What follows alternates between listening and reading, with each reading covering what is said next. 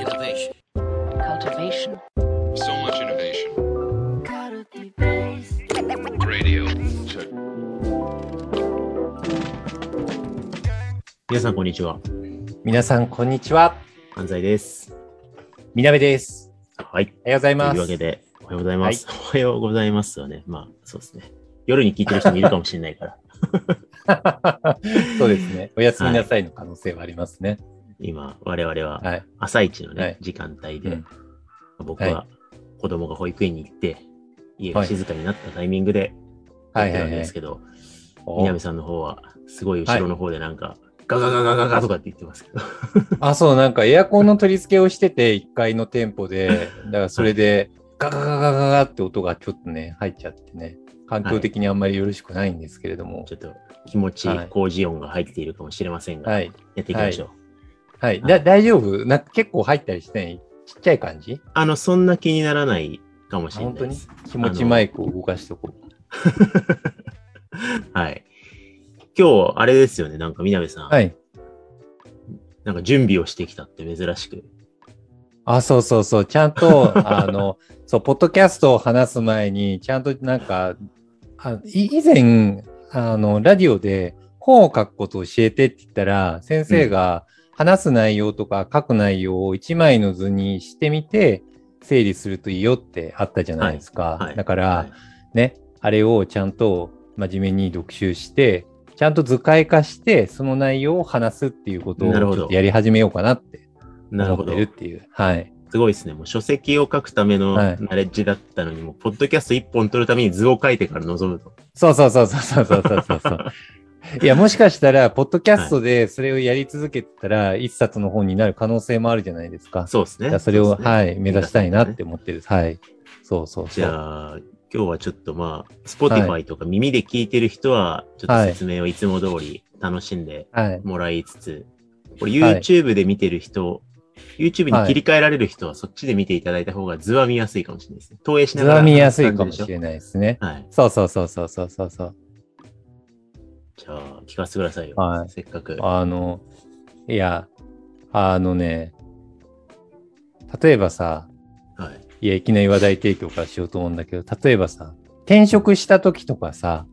うんうん。新しい会社に馴染むのにすごい時間がかかったりとかするじゃないですか。なんか今までの会社とルールが違ったりとか、人間関係性もそうだけど、そもそも何がいいとされるのかっていう、なんか仕事の進め方の微妙なやり方とかは違かったりとかするじゃないですか。うんうんっていうのもあるし、あと、あの、昇進した時とかね、例えば、はいはいはいずっとプレイヤーやってらっしゃった方が、マネージャーになって初めて2、3人部下、メンバ。ーを持ちましたと。うん。なんかそうなってくると、あの、メンバーでゴリゴリタスク処理してたらよかったのが、なんかワンオンワンとかやんなきゃいけないなとかなったりとかさ、チーム全体のパフォーマンスをなんか上げなきゃいけないんだろうなとかなったりするじゃないですか。うん。うん。で、まあ、とりあえず、なんかそんな気はするけれども、ほっとこうってしてたら、なんかチームが結構、すごいうんうん燃え上がり始めたり、悪い意味で燃え上がり始めたりとかして、うん。すごい不健全な感じになって、パフォーマンスが落ちたりとかね、数値が達成できなかったりとかね、うん。なんかメンバーのエンゲージメント下がっちゃったりとかね、なんかそういうのが起きたりとかして、あれ？今までの感覚と同じ感覚で仕事しちゃダメなのかな？みたいな、もやもやもやみたいな発生するじゃないですか。いや、もう人生の至るところでそれ発生しますよね。あの、うん。高校受験、あ、大学受験の勉強のやり方が大学に入ったら全然通用しなくなるとか。あ、そうそうそうそう。うん、論論文と同じ書き方で本を書いたら売れないとか。あそうそうそう。うん。なんか、そういうのがあると思っていそうですよね。て、なんか、もともとのところ、場所に、ところでは、なんか受験でもいいんだけど、まあ中学校とか高校とかにいたとき、特定の場所にいたときに、やっぱりそこで順応してるイコール、こうすればうまくいくんだろうな、みたいな成功体験と、その再現性みたいなのが一定自分の中にあって、で、それでうまくいってたと思うんですよね。でも、新しい場所に移ったりとか、うん新しい役職に基づいて、新しいチャレンジをするとかしていると、な、なんか、なんとも言えないけれど、うまくいかないな、みたいな。で、なんか今までこう、なんか自然にこう今までうまくやっていた成功体験のもとに仕事を進めちゃったりとか、人間関係調整しようとして、うん。でもなんかうまくいかなくてもやもやもやみたいな、うんうん。悩むみたいなケースってあって、うん。で結局、なんかそれを乗り越えるためには、まあ、いわゆるアンラーニング、今までの成功体験を一回忘れて、なんかスキルを全部忘れるとかっていうことじゃないんだけど、なんかそのスキルの使い方みたいなのを再構成を改めてして、で、新しい環境に馴染んだりとか、新しい、まあ、役職とかポジションに合わせた、なんか仕事の捉え方とか、向き合い方とか、マインドセットとかを構築して、スキルを使いこなせるようになり、ワークするようになるみたいな。なんか、一回再構築するフレ、なんかプロセスが発生すると思っていて、うん。逆になんかこれがうま、く、そう、うまくできないと、あれこれでうまくいったはずなのに自然に思っちゃうから、なぜかうまくいかないことに認知不協和が脳が起こして、うおー、なんだこれは、みたいな。俺は転職に果たして成功したのかどうなんだとか、うんうんうん。果たして自分はマネージャーに向いてるんだろうか、これはやりたいことなんだろうかみたいな、なんか脳がうん。すごい、なんかバグを起こしたりとかするんですよね。うんうんだから、なんかその認知不協和みたいなのは、そのアンラーニングを一回した上で、ラーニングにまたしていくといいよね、みたいな。なんかその話を今日したかったんですよ。東大の学習の先生と共に。そのさ、いちいちさ、もうあのさ、昨日も言って、話してたけどさ、はいあの採用面談でさ、あの、はいマイナスの影響が発生してることが発覚したじゃないですか。結構強く発覚しましたよね、最近ね。そう、あの、採用、まあ、これ聞いてくださってて、結構その耳ぐりの採用にね、エントリーくださる方って多いんですけど、なんかね、あ、東大の先生だとか言って。僕、だって、外で東大の先生って言ってないから、確実にこのラジオで形成された、あの、負のブランディングなんですよ。それは。まあ、負なのかわかんないけどさ。だって、僕のことはみんな、みなべさんっておっしゃってくださるのに、安西さんのことはみんな安西先生って言いますよね。そうそうそう。あの、わかります、最初に面談した時に。リスナーかどうかはそこで。先生ってつきますよね。そう、妙になんか、先生、先生化してコミュニケーションされるんで。そう、だから東大のなんか偉い先生と果たしてコミュニケーションが通じるんだろうかっていう、なんかみんなそうそうそうイフ心を持って、こ。う、ね、最初接するんですよね。だから昨日の面談でもうこれやめるわみたいなこと言ってたのに全然反省しちゃう。まあまあまあ。受けるよね。はい。あ、本当ですか？はい。ファクトなんで。いや、だって、ファクト？そうですね。ファクトからは逃れられない。いや、だって、お面白いじゃないですか。だってね、こ、こないだ、そう、緊急事態宣言が解けたから、オフィスで飲んだじゃないですか。はいで、なんか先生が、あのね、近くご近所だから、ちょっと行きがてら、ビールとか買ってくねって言って、なんか風呂2か、2袋くらいさ、持ってきてさ。マルエツでね、ブビニール袋両手に抱えてオフィスに行きました、ね。抱えてきてさ、で、そしたらその時たまたま一人、あの、デザイナーの人がいて、もともとね、どんぐり時代から一緒にやってた人なんですけど、その人がなんか、安西さんの袋をぶら下げてるんで、安西さんにビール買いに行かせたんすか？すごい 絶叫みたいにして、ダメじゃないですかみたいなことを言い出して、え俺は買いに行っていいのかみたいな。あの人はダメで、俺はダメなの どういうこと？みたいな。そう神格化すごいされてますよね。そうなんですよ。あのー、みなべさんから最初に、あの人は東大の先生で安西先生だってはい吹き込まれた人たちは、なんかちょっと僕を見る目が少し違うっていうちょっとうがった目が、ね。が起きてるんで、はい。それはいいですよ。そまあ、それをアンラーニングしたいよ、僕はだから。今日、今日の話を踏まえて。本当だよね。ちょっとね、はいそれを最終的にアンラーニングするように。しましょう。目標が生まれました。行きましょう、アンラーンの話。そう、そうだよね。あの、なんか、えっと、学術的なロジックとかでも絶対学習論とかで、アンラーニングとラーニングの話とかってあるじゃないですか。そういうのって実際あったりするんですか、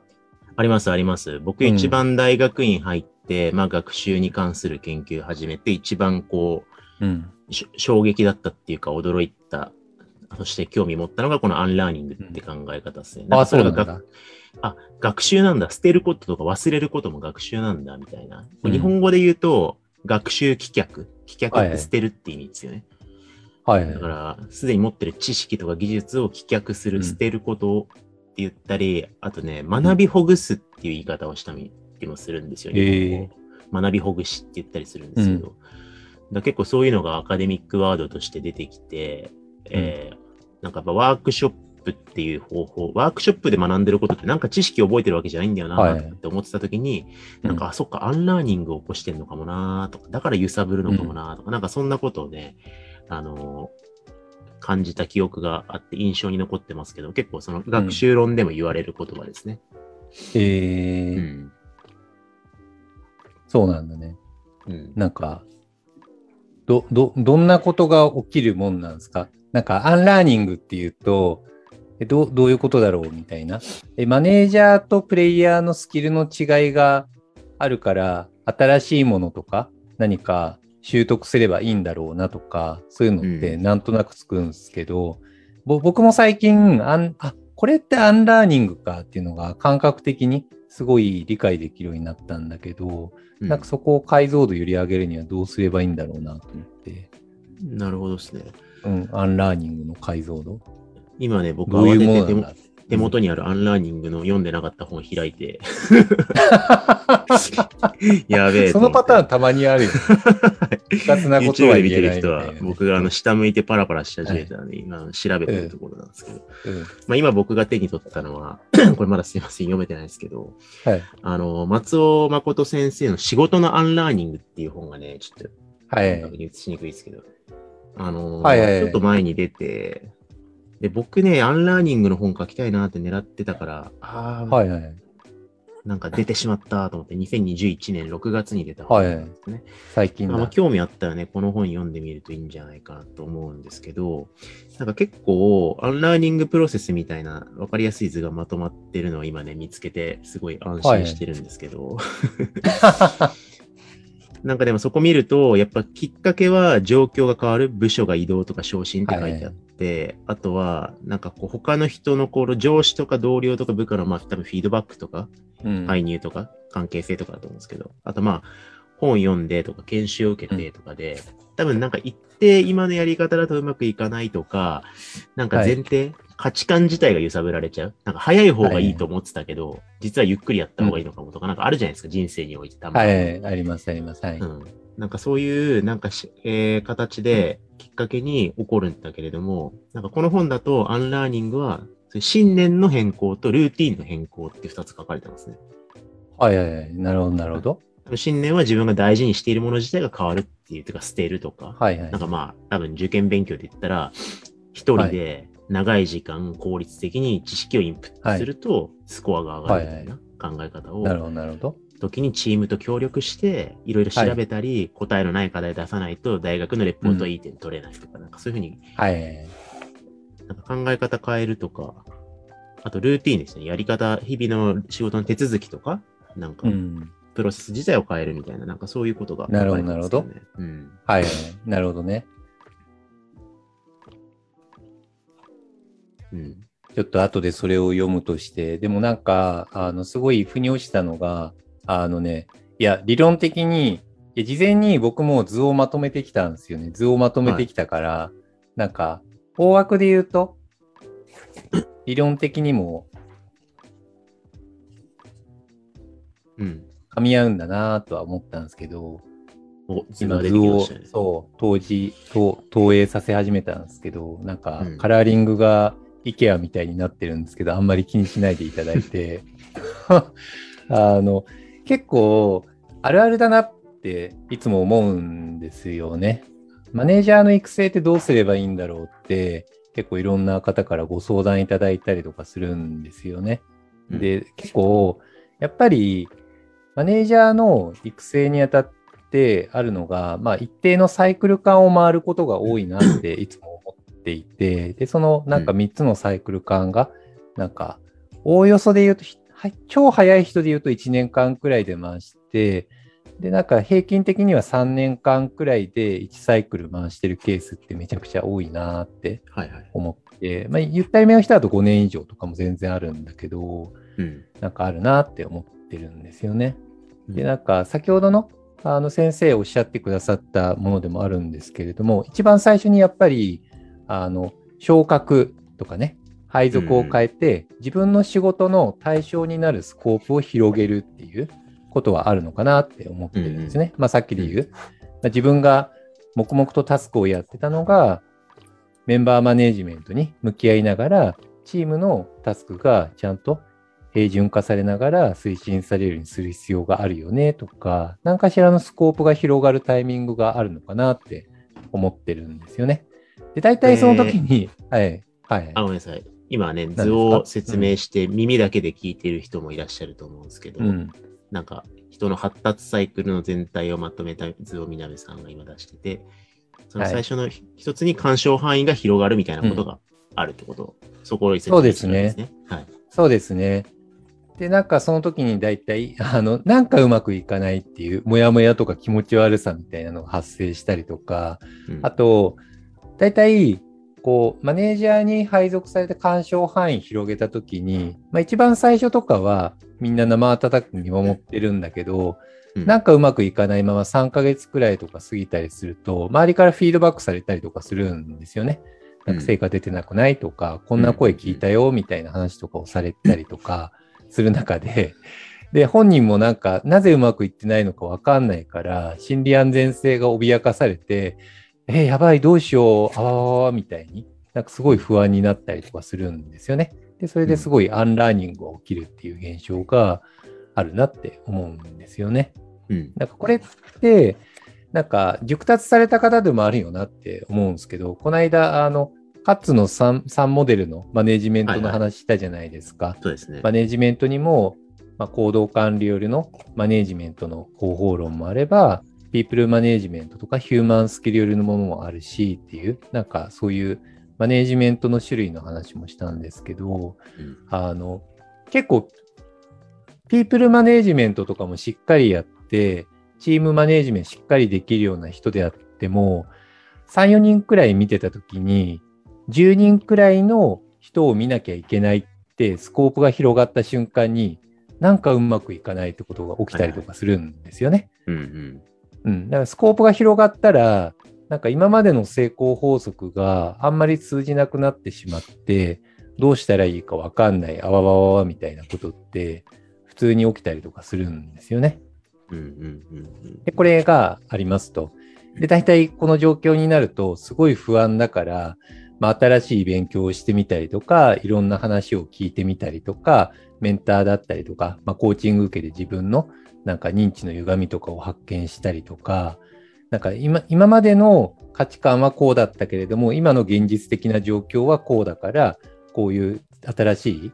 考え方であるべきだよね、みたいなのをちょっとずつちょっとずつ言語化しながら、うん。なんかことに向かうようになったりとかするんですよね。で、すると、だんだん、あ、なんかいまいちよくピンとつかめてないんだけど、もしかしたらこうしたらうまくいくのかもっていうのが、ちょっとずつ成功体験が積み重ね始めるんですね。なんか、うんうんけ結構この期間が長いと思ってて、アンラーニング期間って、それこそ1年以上とか続くことって普通にあると思っていて、で、うんなんとかなんかうまくいくかもって思い始めるのが、なんかそれよりも、なんか1年経った後とか、まあ人によっては2年経ってからとか、結構長い暗闇のトンネルをずーっと黙々と走り続けた結果、ちょっと成功体験を積み始めるっていうのがあるのかなって思っていて、で、すると、だんだんなんか仕事が安定してきたりとかするんですよね。なんか今までよりもなんか成果を生み出せるようになって、よくわからんし、自分もよくわからない、なぜかはわからないが、周りのリファレンスや評判がすごい良くなってくるっていう現象が起きるなって思うんですよね。うん。でそれとまあ、とりあえず、なんとか新しい場所で行って、あよくわからないけど安定してワーキングするようになって、ちょっと自信を取り戻し始めるっていうのが起きるのかなって思ってますと。うん